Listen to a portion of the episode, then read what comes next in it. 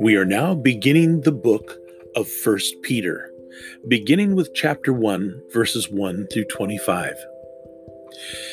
Peter, an apostle of Jesus Christ, to God's elect exiles scattered throughout the provinces of Pontus, Galatia, Cappadocia, Asia, and Bithynia, who have been chosen according to the foreknowledge of God the Father through the sanctifying work of the Spirit, to be obedient to Jesus Christ and sprinkled with his blood.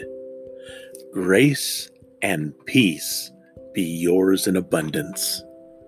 Praise be to the God and Father of our Lord Jesus Christ. In his great mercy, he has given us new birth into a living hope through the resurrection of Jesus Christ from the dead, and into an inheritance that can never perish, spoil, or fade.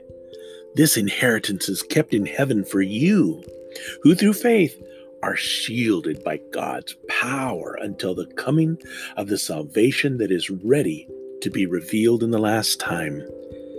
In all this, you greatly rejoice, though now for a little while you may have had to suffer grief in all kinds of trials. These have come so that the proven genuineness of your faith, of greater worth than gold, which perishes even though refined by fire, may result in praise, glory, and honor when Jesus Christ is revealed. Though you have not seen him, you love him. And even though you do not see him now, you believe in him and are filled with an inexpressible and glorious joy, for you are receiving the end result of your faith, the salvation of your souls. Concerning this salvation, the prophets who spoke of the grace that was to come to you searched intently and with the greatest care, trying to find out the time and circumstances to which the Spirit of Christ in them was pointing when he predicted the sufferings of the Messiah and the glories that would follow.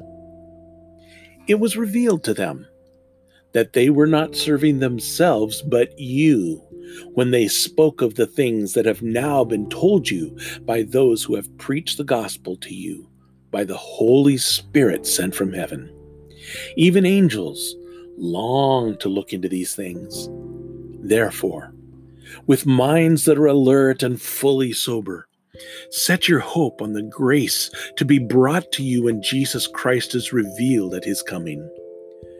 As obedient children, do not conform to the de- evil desires you had when you lived in ignorance, but just as he who called you is holy, so be holy in all you do.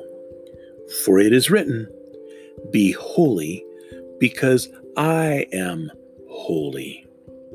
Since you call on a Father who judges each person's work impartially, Live out your time as foreigners here in reverent fear.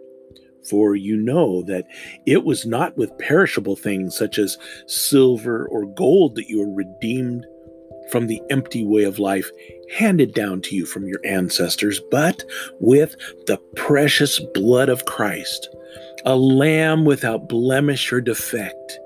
He was chosen before the creation of the world, but was revealed in these last times for your sake.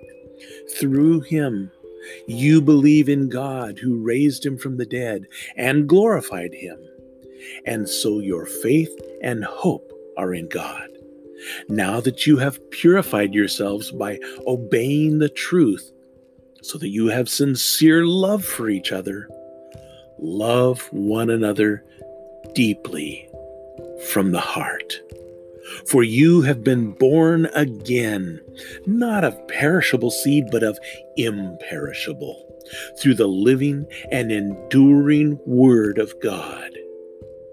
For all people are like grass, and all their glory is like the flowers of the field. The grass withers, and the flowers fall, but the word of the Lord endures forever. And this is the word that was preached to you. 1 Peter chapter 1, verses 1 through 25.